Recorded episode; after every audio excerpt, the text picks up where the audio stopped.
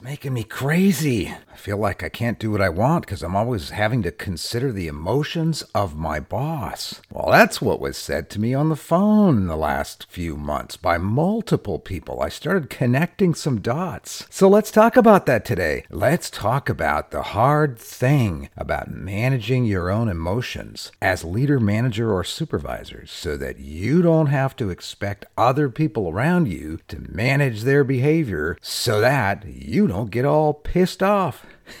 Welcome back.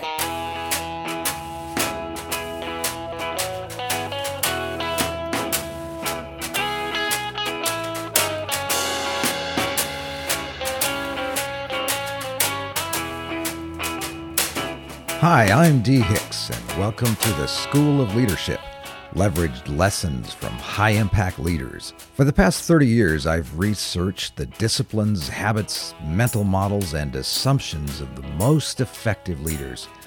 This podcast takes what I've learned from over 2,000 of these influencers and distills it into practical tools and tips you can use immediately. So let's get started.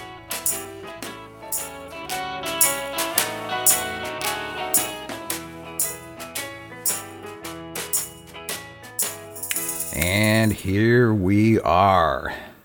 Every year, uh, November, December, half of November, all of December, sometimes all of January, as in this case, we take a little bit of time off from creating these podcasts. And then we're back at it sometime halfway through January. And welcome back from a little bit of a hiatus. And you heard me light it, didn't you? You wonder what it is. What cigar am I going to enjoy today? Wow, I wish you were here because this has become one of my more favorite infused cigars. If you are a a dyed in the wool, hardcore, old school cigar aficionado, the idea of an infused cigar will probably conjure up in your mind an image of something dipped in chocolate or, I don't know, like a candy cigar from back in the day when we were kids. But I don't know. This is a Drew Estates brand called the Deadwood Tobacco Company, and the specific cigar that I'm going to enjoy with you today is called a Fat Bottom Betty.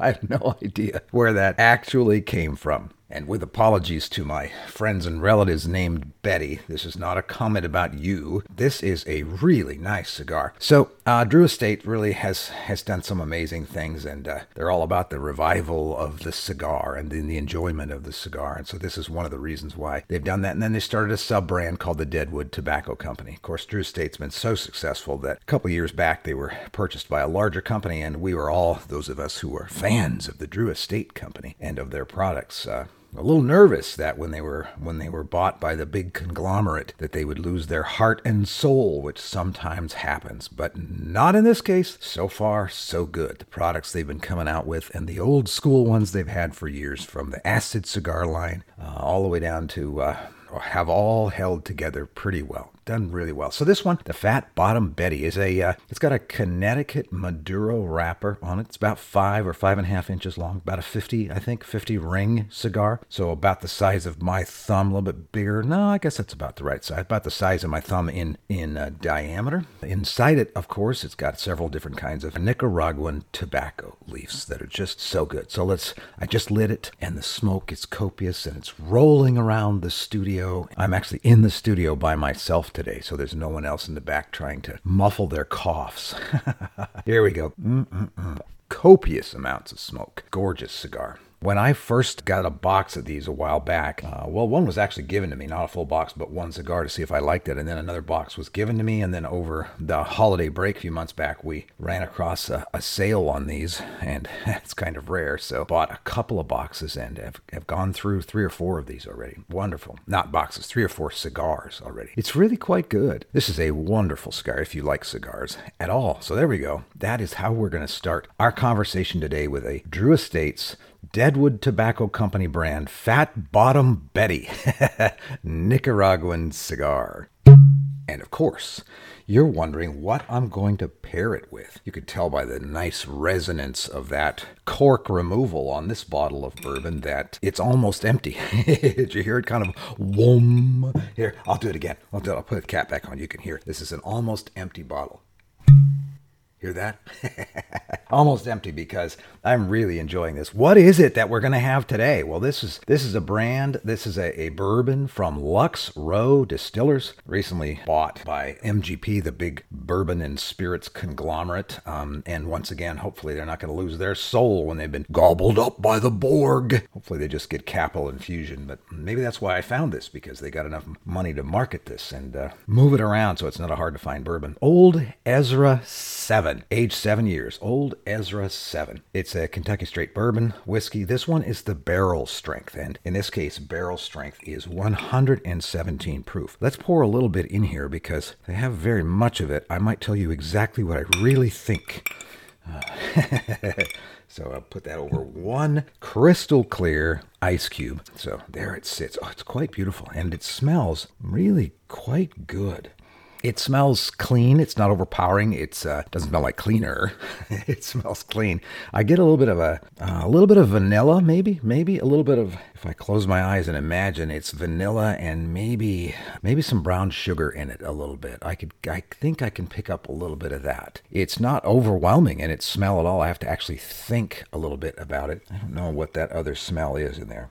Mm, pretty good. Let's take a taste. Okay, I just had just took a nice draw on my Fat Bottom Betty cigar and I told you about that taste. Let's see how well it goes with this bourbon. Let's see if I can recommend it to you.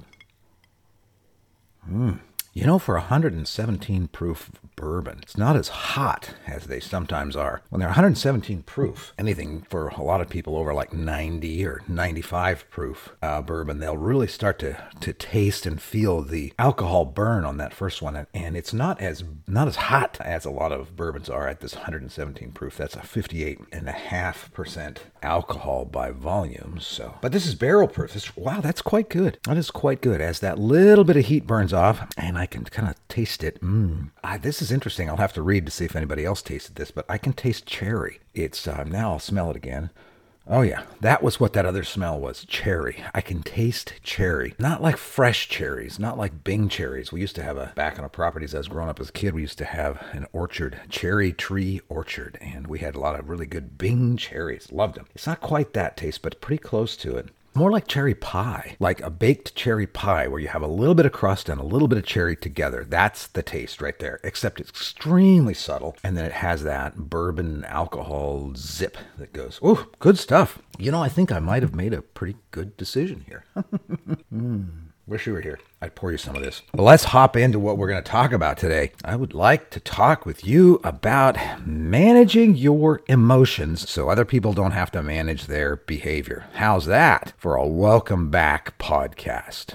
So it occurred to me as I was thinking several weeks ago that over the last couple of years, especially, uh, I've heard a lot of folks share with me how frustrated they are with the emotional life of their senior leaders or of their boss, perhaps it's just their supervisor. They feel like that the emotional life of their supervisor or boss or manager or or CEO has become more and more of an issue for them. And I started connecting dots and realized that I've heard this in certain themes and with certain people over um, several years. Here's the idea the idea is that perhaps you, as a leader, director, manager, supervisor, chief, whatever your title happens to be, maybe your emotions are so strong that you have set up a culture around you where people change their behavior so that your emotions don't go dark on them or negative or make them feel bad or kick them into the doghouse or something like that. They change what they think, they change what they say, they change what they do so that for the specific purpose of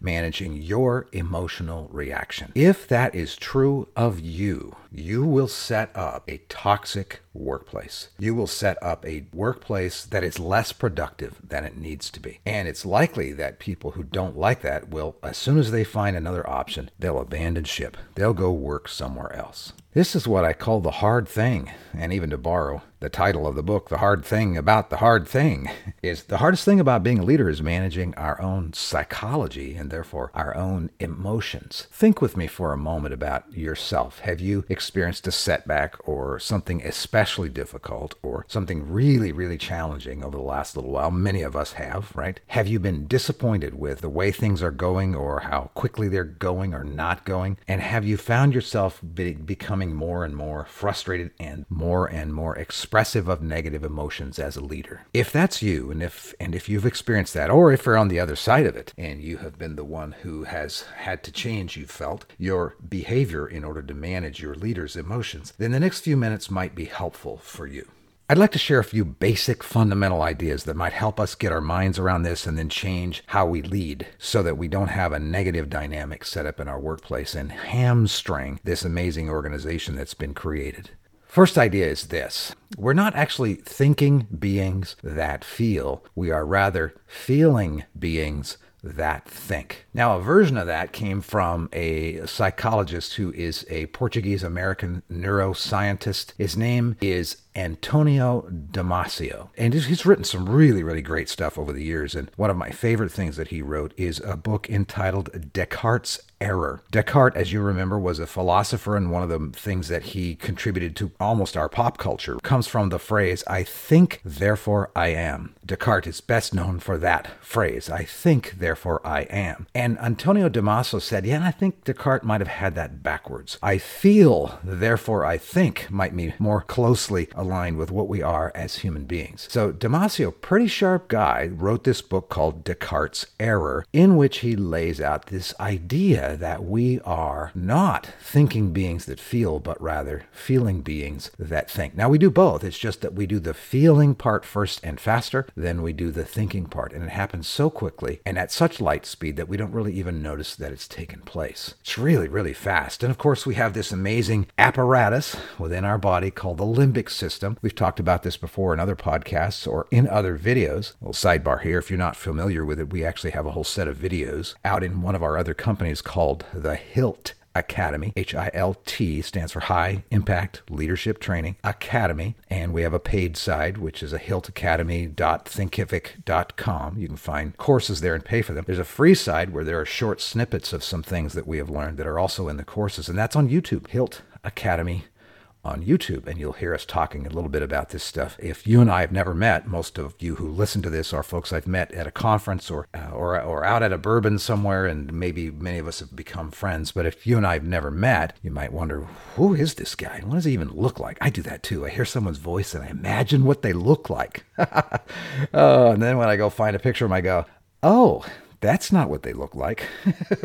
Give it a try. Anyway, Hilt Academy uh, on YouTube, and you'll be able to see some of those videos there. All right, so back to the idea of the limbic system. Our limbic system is this really amazing set of um, regions and uh, portions within our brain that function to facilitate largely memory storage and retrieval. Our limbic system does that by making what we perceive salient. In other words, turning it into something that are bouillon cubes of emotional states. Then to link our conscious intellectual functions of the cerebral cortex, for example, with our unconscious or unaware autonomic functions within the brain. This works together to give us a sense of emotion or a sense of feeling or a sense of place. I won't go much further into this because you're probably rolling your eyes thinking, I'm having a feeling right now. Is boredom a feeling? anyway, the, our limbic system is a set of structures within our within our brain. And those structures are the amygdala and the hippocampus and the, the thalamus and the, the hypothalamus, basal ganglia, and on and on. But they all go together to help us create emotion. And then emotion is a large part of memory. Our most readily accessible memories have have some sort of limbic interaction to them. They have some sort of emotion that goes with. All right, and our limbic system is incredibly fast. Incredibly fast. It happens faster than our than our cognitive, verbal, organized sort of functions that happen within our brain. Super fast. To illustrate, we are always perceiving what's going on around us and sometimes accurately, sometimes inaccurately. That perception comes as a result of a stimulus. So the first thing that happens is we there's some sort of stimulus. There's a loud sound, for example, that's a stimulus, or or a room gets colder or hotter. That's stimulus. Or we're walking through a, a, busy, noisy parking lot and suddenly it gets really, really quiet. That's a stimulus. Okay. So we go from stimulus to perception of that stimulus in about a 20th of a second, it seems. And then add another two tenths of a second to that. And we go from perception to response. That is, we react to it internally in some way. There's some sort of movement that happens within our body. And then we go from that to some kind of conscious, organized thought, anywhere from two to three and sometimes up to 10 seconds, depending on how sophisticated complicated that stimulus has been at the beginning and depending on how tired we are. So, in a matter of just this, this fast, that fast, that fast, we go from stimulus to perception to response and then start thinking about it like that. Okay, that's that's in part what Damasio meant when he said we're not thinking beings that feel in that order. We are feeling beings that think. Uh, his actual quote, his precise quote, to give him the respect he deserves is we are not thinking machines that feel. We are feeling machines that think. I changed that to the word being because it seems a little bit more respectful than thinking of somebody as a vending machine with legs. anyway, okay, so here's the point. We've got this limbic system. It's incredibly fast and it's designed to cause us to perceive what's going on around us. And we've spoken about this in other podcasts in the past, that it does so by putting everything into two big buckets. And if it's not in one of these two buckets, we won't even really perceive it or remember it. And the buckets, as you remember, are a threat bucket or a reward bucket. We think, is this is this, this a threat? Then our limbic system goes on full alert. And is this a reward? Well, then our limbic system goes on alert, but not as full as uh, that uh, as that alert from the potential threat. By the way, we don't have to actually be threatened to be able to respond to the threat, to a perceived threat. Most of the threats that we experience and respond to in civilized society are actually not threats. They are perceived or imagined threats. And by the way, most of the things we think of as rewards in this civilized and connected society are not actually rewards. They're either neutral or they end up later being a threat. Hmm, something to think about. All right, here we have it. Our limbic system is at the heart and core of this concept that we are feeling beings that think. And our limbic system, let's make it simple and portable, is this amazing set of structures and functions that create emotions. What are emotions? Well, emotions are the things that result from movement within our body. And the movement, think of the word emotions or emotion, take the letter E off the front and think motion. The emotions are the result of movement. And the movement within our body can either be physical movement, like I raise my eyebrows, or I gasp, or I twitch, and I, I get tense, or I wave my, har- my arms or my hands, or something like that. Emotion, okay, there's movement, physical movement. Or it can be neurochemical and internal movement, where there are neurochemicals that move from one part of our body to another, where very, very small changes in our capillaries cause our blood pressure to go up. A movement, okay, so physical, obviously, and observable or at least noticeable physically. But then the, the non physical stuff that is the, the neurological transaction and electrochemical transactions that are taking place within our body, those, in order for an emotion to exist, there has to have been some sort of movement that's taken place within the body. All right. So that's the concept of emotion. That movement is a result of a stimulus and then the perception of that stimulus. So then our limbic system kicks into gear and causes movement. All right. So there are probably six basic emotions. There are six basic emotions, probably happiness and sadness and fear and disgust and anger and maybe surprise. Some folks have, have zoomed in on that and thought, you know, I think we're a little more robust than that. I think we're a little more complex than that. I, I, we actually might have up to 27 different emotions. Dare I list all of those 27 emotions? Of course I am, and we might actually edit it out. But before I do that, I'm going to relight this fat bottom Betty cigar because I was talking too long. Mm, it's so good. Darn it, I wish you were right over there and you'd be enjoying it with me. And then let's follow it with just a little bit of the sip of the old Ezra barrel strength. Oh, so good. You're probably thinking that that actually created some emotion. It did. did create some emotion. I think it's called happiness. it's great stuff. All right, I'm going to list them quickly just because it's kind of fun. Oh, what are what some folks identify as the 27 different emotions. And as I walk through these, please imagine which ones of these that you most commonly feel. Here they are admiration, adoration, aesthetic appreciation. You notice something beautiful. Amusement, anger, anxiety, awe, awkwardness, boredom, calmness, confusion, craving, disgust, empathy, specifically more like empathetic pain, entrancement, excitement, fear, horror, interest, joy, nostalgia, relief, romance, sadness, satisfaction, desire, and surprise.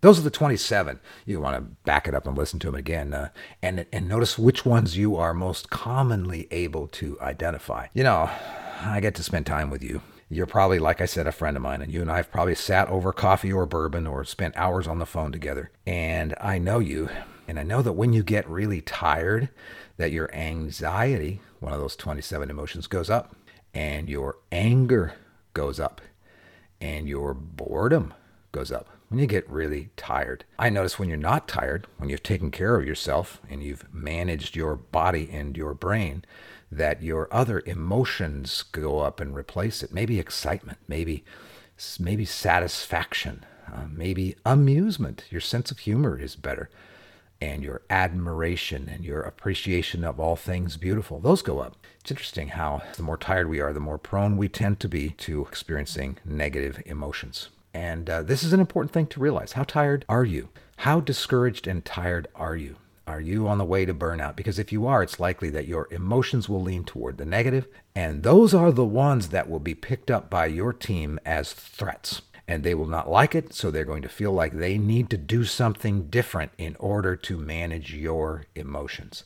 By now, you get that that's not a good thing. not a good thing at all. All right. Hey, you've heard of you've heard of John Cleese before? Remember John Cleese, C L E E S E? He's a comedian, a British comedian, a genius of a comedian, and part of the Monty Python troupe from years gone by. Love that kind of humor. Probably tells you more about me than you need to know, but I love that kind of humor. A really interesting guy. He said, if you can't control your own emotions, you're forced to try to control other people's behavior. That's why, he went on to say, that the touchiest, most oversensitive, and easily upset must not set the standard for the rest of us. He said that back in November of 2020.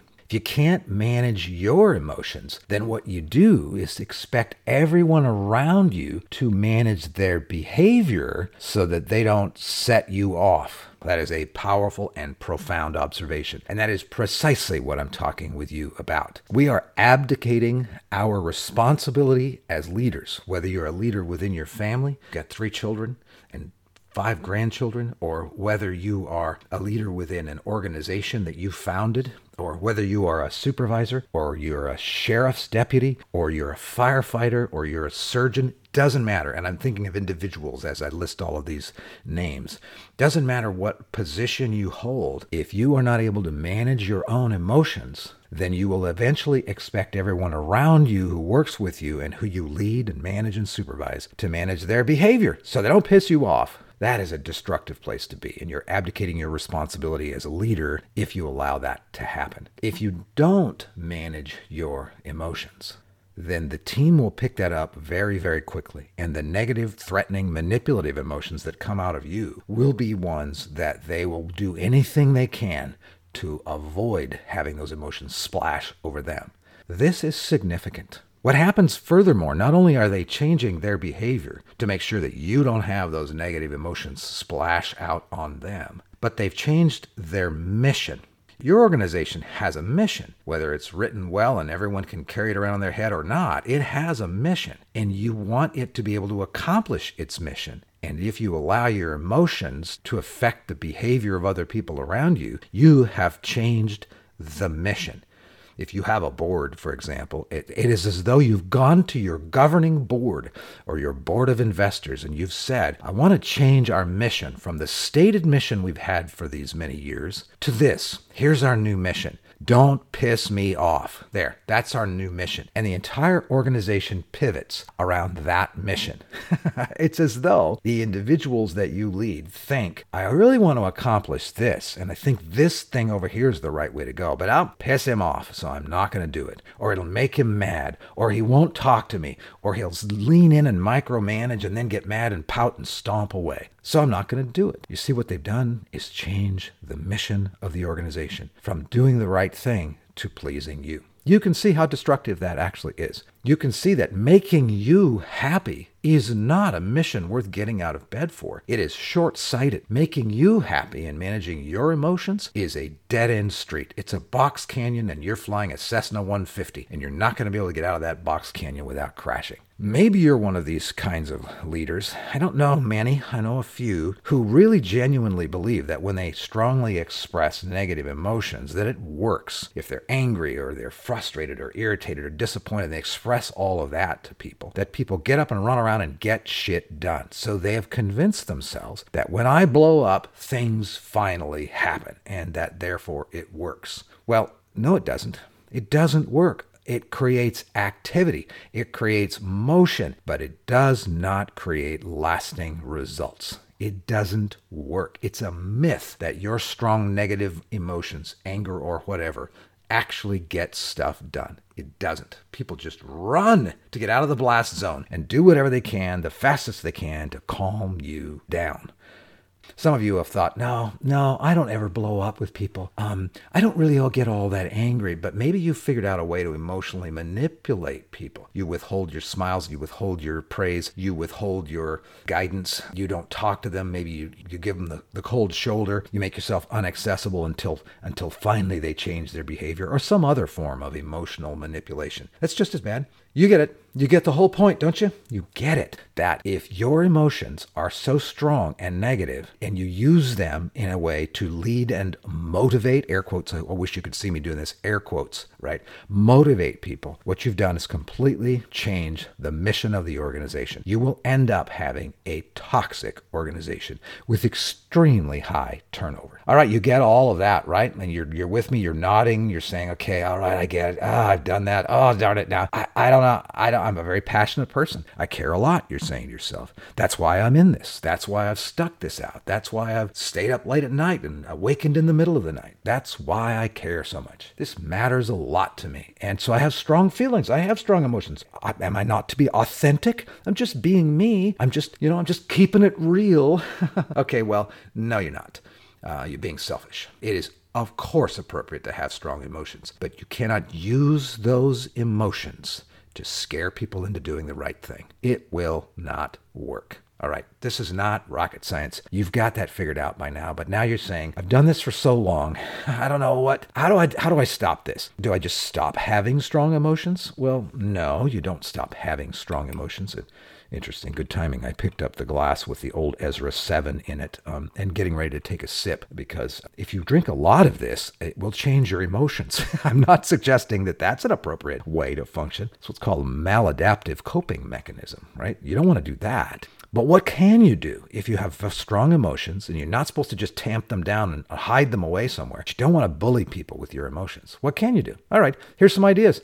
Idea number one start by managing your expectations. You are likely, like I am, an incredibly impatient person once the vision has been created and communicated and nothing is happening, you get very, very impatient. Now, you, by hanging around me, and even if you work with me, you would think that I'm a very patient person. I'm not. I just pretend to be patient. I have patient behaviors but I'm not patient internally. And I've come to this conclusion that it's likely okay for me to have patient behaviors.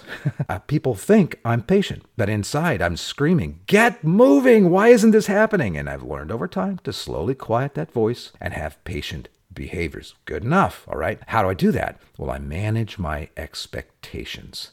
What do I expect and why is that important to me? And whenever I find myself having a strong negative emotion, I ask myself, what did I expect? And why was that important to me? And I, I've gotten good at communicating my expectations. Here are my expectations, and they're behavioral and they're result oriented. I say, here are my expectations so that we can achieve this result. And then I ask the question, is that realistic? And I do that before we begin things, and then whenever there's a pivot or a change that needs to take place. So there's point number one manage your expectations. A little sidebar here. You may want to take a short inventory and think about when the last few times you were disappointed. How did you react to that? What were your emotions externally? What were your emotions internally?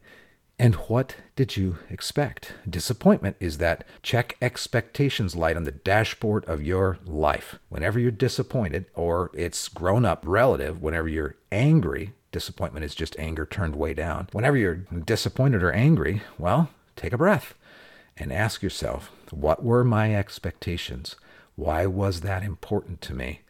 How realistic were those expectations? There's a fourth question there, and that is did I communicate that with anybody? All right, that's point number one. Start by managing your expectations. Point number two, I gave you a list of 27 emotions. How about if you kind of glance through those and pay attention to those and become aware of the emotions that you are feeling and go ahead and label them? Because if I don't label that emotion, if I don't call it something close to what it is, then my thought process will be about that person and their behavior, that team and their lack of performance, or something like that. If I'm experiencing experiencing anxiety and I call it I'm anxious, I call it that, then I'm I'm focusing correctly. I'm focusing on my emotions. But if I don't do that and I just have anxiety, then I'm going to take that anxiety and think it is as a result of something external to me. And it is not. It is my internal perception of threat and then I create an emotion around it, all right? So be aware of what you're feeling. Label it. That's point number 2. Here's point number 3. Notice your effect on other people people. Really pay attention. You might even want to ask them. When you're not in a negative emotional state, ask them, What's that like for you when I'm pissed off? What's that like for you when I'm irritable and distracted? Ask a couple of people, not a lot. Don't poll a whole bunch of folks. Just ask a couple of people who, who love you more than they love your feelings, and they'll tell you. So notice your effect on other people. Here's the fourth idea notice your affect.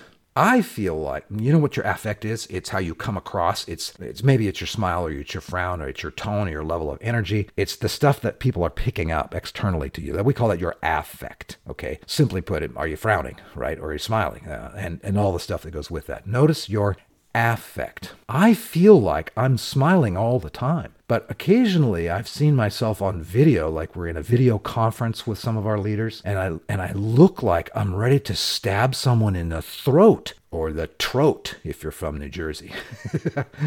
but uh, I, have had to pay attention to the fact that I have a little bit of an RBF. Hey, you know what that is, right? And I need to pay attention to that so that I actually look externally like I feel internally, or at least a little bit closer to it. I'm not going to walk around with some stupid clown smile on my face all day long uh, because that's just that's just weird, is all that is. But I'm going to notice that my expressions, my level of physical energy, are going to affect people and that's called my affect. Here's the fifth idea. If I can't moderate my feelings because I feel so strongly about something, and they're usually going to therefore be negative feelings, I need to excuse myself. I need to say, you know, I'm feeling this. It's not you, me. I got to step away for a minute. I got to manage this. I'll be back and then step away. I'm really frustrated. I'm really confused. I have a lot of anxiety about this. This is with a team you work closely with. This is not someone, you wouldn't say this to people who are seven degrees removed from the core of your team, right? Not at all. These are people you know, people who would therefore be affected by your emotional state. Just say, hey, I need to step away for a hot minute and make sure that they know that you're not stepping away plotting their demise. I just need to step away, take a breath, collect myself, and then come back Okay. The stepping away shouldn't last for days. They've got great imaginations and they're filling out their new resumes while you're stepping away for days, probably for an hour or a few minutes even. It doesn't take very long. All right. Here's the sixth idea. Big, the big, big, big sixth idea. Seems a little odd to throw this in here, but I've found that this is one of the most profoundly effective ways for me to manage my emotions so that I don't end up expecting everybody around me to manage their behavior so they don't fricking piss me off. Okay. Here it is. Exercise. Exercise a lot. The more you move physically and the more you push yourself through moving physically in some sort of exercise, even if it's just a walk up a hill, the more you do that, the more you train your brain and your limbic system to manage your emotions. And if you can manage your emotions when you want to give up, you don't want to push through that last mile that you're running or that last flight of stairs that you're climbing faster than you normally would. You don't want to push through that last set of push-ups or sit-ups or or the last bench press that you're doing the last two reps. You don't want to push through it, but you do. You are literally training yourself to manage your emotions every time you do that bench press. Every time you walk up that set of stairs a little bit faster. It's just a little bit more training. So you are helping yourself to learn how to have the emotions, but manage them so that they move you in the right direction instead of into the ditch. Wow, that was a lot to talk about. And I, my, my beautiful cigar went out like three times in here. Who knows what all of this, how much of all of this will survive the edit. But when I look down at the timer, we're at about 45 freaking minutes of your life you just spent thinking about managing your emotions. Remember, the wisdom from the comedian John Cleese. If you can't manage your emotions, you're going to end up expecting other people to manage their behavior so you don't have those negative emotions. Profoundly selfish and weak way to actually live. That's not you. You are a passionate leader. You care very much. You care more about accomplishing the mission than you do your own comfort. You care more about developing those wonderful gifts of people that are a part of your team than you do about your own emotional tranquility. Oh, there we go. Well, speaking of tranquility, the ice cube is melted down by about a third, so the old Ezra 7 is looking a little bit more like tea than bourbon, but I'll bet it still tastes good. Let's see. No surprise, that tastes really, really good. I'm going to kick back and I'm going to have some really positive emotions while I finish this bourbon and this cigar. Wish you were here. Hey, you're doing good work. Keep it up. Talk to you soon. Thanks for joining me in today's School of Leadership. This podcast is part of the Archimedes Experiment, leveraged wisdom from the world's most effective leaders.